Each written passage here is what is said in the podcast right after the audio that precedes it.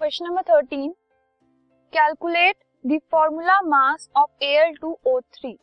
किसी कंपाउंड का formula mass निकालने के लिए उसके हमें जो कॉन्स्टिट्यूएंट एलिमेंट्स होते हैं, उनके एटम्स के एटॉमिक मासेस को मल्टीप्लाई करके ऐड करना होता है, ठीक है?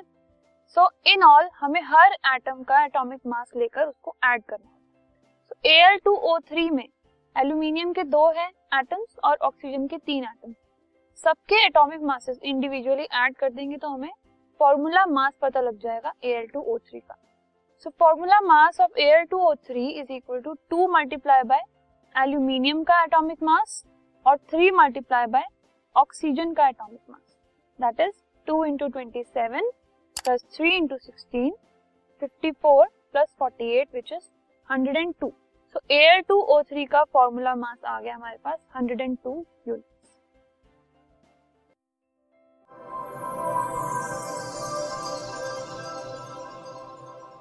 this podcast is brought you by Hub hopper शिक्षा अभियान अगर आपको ये पॉडकास्ट पसंद आया तो प्लीज़ लाइक शेयर और सब्सक्राइब करें और वीडियो क्लासेस के लिए शिक्षा अभियान के यूट्यूब चैनल पर जाएँ।